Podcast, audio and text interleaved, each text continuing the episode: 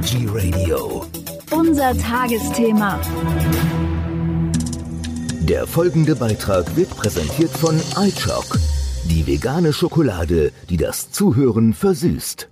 Am Mikrofon ist Michael Kiesewetter. Ich freue mich jetzt auf Gabriele Frankenmölle. Herzlich willkommen bei uns. Dankeschön, hallo. Frau Frankenmölle, wir sprechen über Ihr aktuelles Buch Vegetarisch kochen mit dem Slow Cooker. Mhm. 60 einfache Rezepte für jeden Tag. Jetzt muss ich erstmal ganz zu Anfang wissen, vielleicht für den einen oder anderen, der gar nichts damit anfangen kann, was ist denn ein Slow Cooker?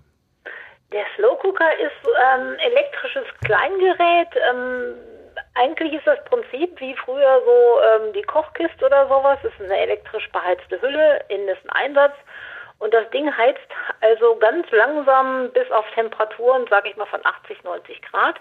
Ähm, das ist also ein schonendes Garverfahren, ähm, lässt sich mit diesem Topf halt umsetzen, vielleicht auch auf Stufe 1 auf dem Induktionsherd.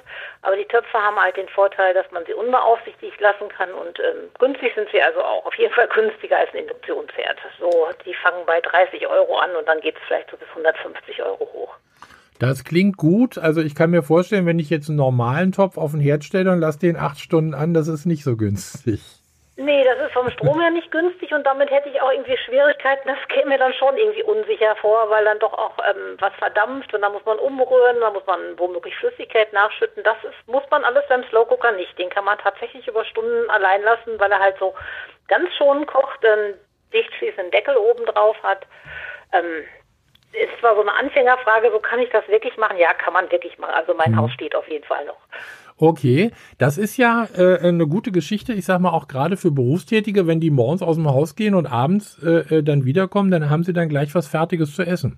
Genau, man muss sich zwar ein bisschen organisieren, weil, wie gesagt, sich um 11 Uhr überlegen, ich koche was im Slow Cooker und möchte es um 1 Uhr servieren. Das mhm. funktioniert natürlich nicht. Was aber halt bestens funktioniert, ist, dass man halt morgens was den Topf befüllt, ähm, halt mit einem Gemüsecurry oder, oder einem Püree oder was auch immer und ähm, ihn dann alleine lässt, indem man, weiß nicht, vier Stunden arbeiten geht, sechs Stunden arbeiten geht, zwischendurch einkaufen muss, die Kinder abholen, wegbringen, sonst was. Das mhm. macht der Slow Cooker also problemlos möglich.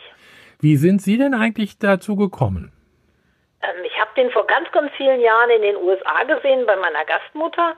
Ähm, ich war mal hier als Studentin in den USA. Da hat den Topf eigentlich fast jeder, ich sag mal 80 Prozent der Haushalte. Ähm, das fand ich ganz interessant, habe es dann anschließend aber auch gleich wieder vergessen. Und als ich dann hier zu Hause auch berufstätig war, Kinder hatte und ähm, Essen kochen musste, ohne eigentlich Zeit zu haben, in der Küche zu stehen, habe ich gedacht, ja, musst mal gucken, ob du so einen Topf auftreiben kannst. Damals gab es die eigentlich nur in England, den habe ich mir aus England bestellt. Inzwischen kann man sie aber auch hier eigentlich überall kaufen.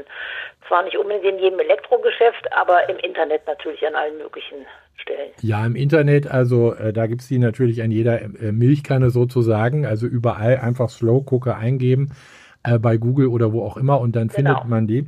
Ähm, wir sprechen über 60 Rezepte, einfache Rezepte für jeden Tag. Da sind ja wirklich tolle Sachen dabei. Wie sind Sie denn zu den Rezepten gekommen? Haben Sie die auch, äh, sind die alle jetzt von Ihnen? Haben Sie die alle selber äh, ausprobiert, erfunden?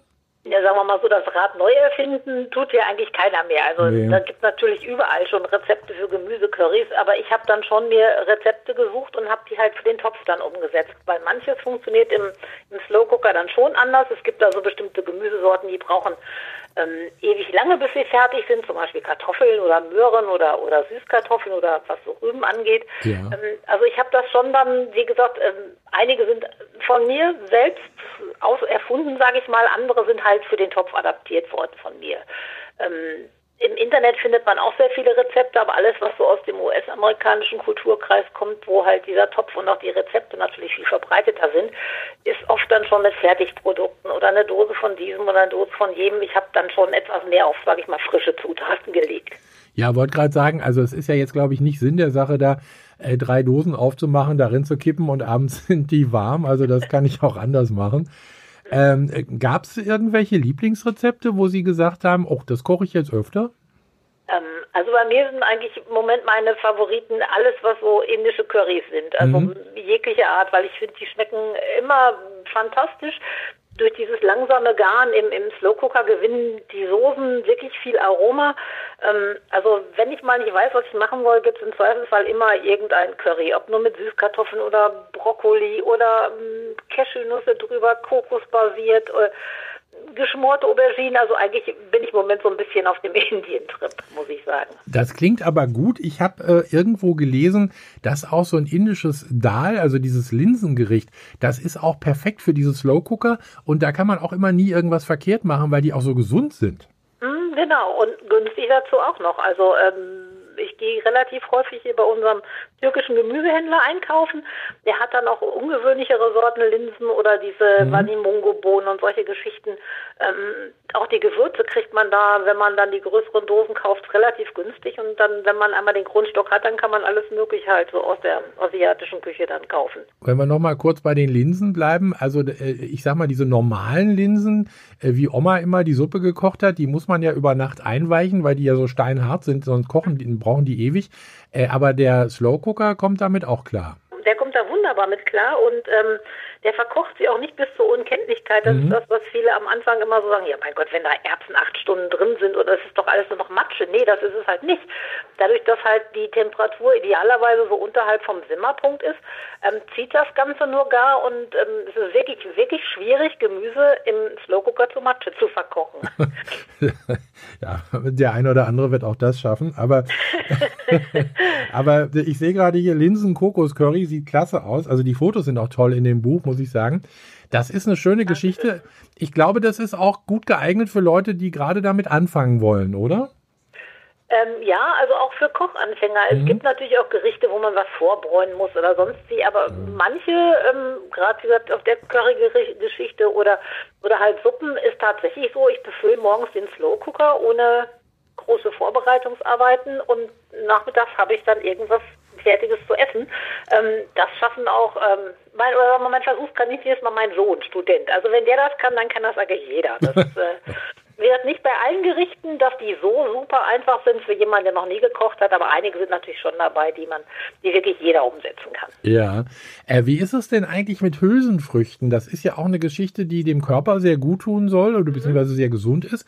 Und ich kann mir vorstellen, dass das ja für den Slow Cooker auch irgendwie eine gute Geschichte ist. Ja, genau. Also diese, dieses langsame Garn im, im Slow Cooker vertragen also alle Hülsenfrüchte bestens. Ich ähm, koche auch meine Hülsenfrüchte im Prinzip in meinem Slow Cooker vor. Also natürlich kann ich eine Dose Kichererbsen aufmachen. Ich kann aber auch, wie gesagt, bei meinem türkischen ähm, bereits erwähnten Gemüsehändler ein Kilo Kichererbsen für weiß nicht, ein paar Cent kaufen und ja. koche die halt einmal im Slow Cooker über Nacht, ähm, vergesse die quasi in der Zeit und anschließend friere ich sie mir passend ein. Also ich bereite meine Hülsenfrüchte eigentlich immer im Slow Cooker zu, weil ich finde ja, wie gesagt, ich spare Energie und ich habe gleich eine, auf einmal eine etwas größere Menge für den Vorrat dann fertig.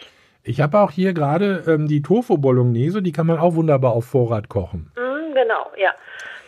Ähm, Tofu Bolognese ist auch so ein, so, ein, so ein, Klassiker, der bei uns relativ häufig auf den Tisch kommt oder Gemüse Bolognese im Sommer, mhm. wenn man halt einfach nur in den Garten geht und sich bedienen kann. Ähm, das lässt sich gut einfrieren, wenn man natürlich den Platz im Gefrierer hat. Ansonsten, naja, dann kocht man es halt frisch. Aber ich koche also gerne auch auf Vorrat, weil ja manchmal selbst wenn Slowcooker kochen wenig aufwendig ist, aber manchmal habe ich morgens dann auch nicht mehr die Viertelstunde, um das vorzubereiten, dann wird halt eben was aufgetaut.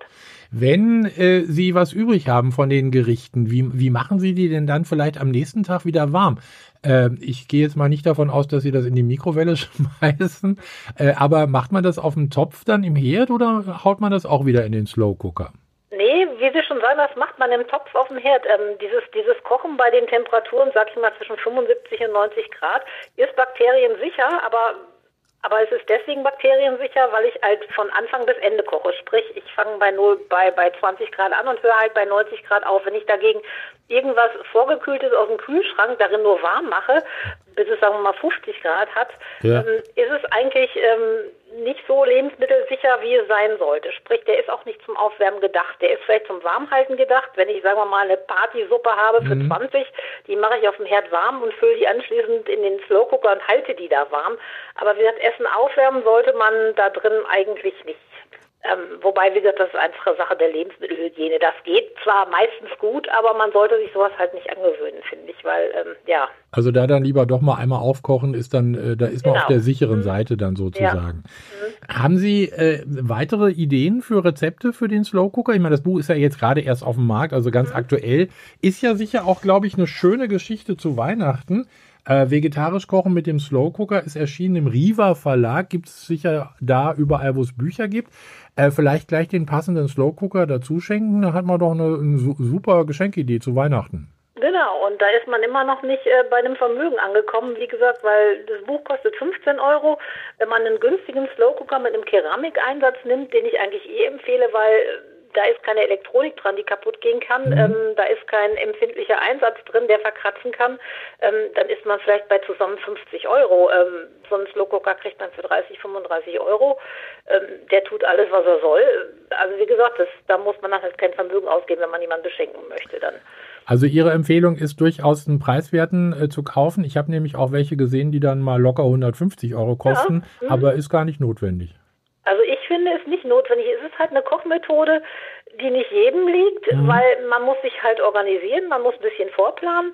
Die, die das mögen, die, die das gerne machen, die haben nachher meist nicht nur einen Topf, sondern vielleicht auch gleich drei in verschiedenen Größen und einen mit Automatik und solche Geschichten.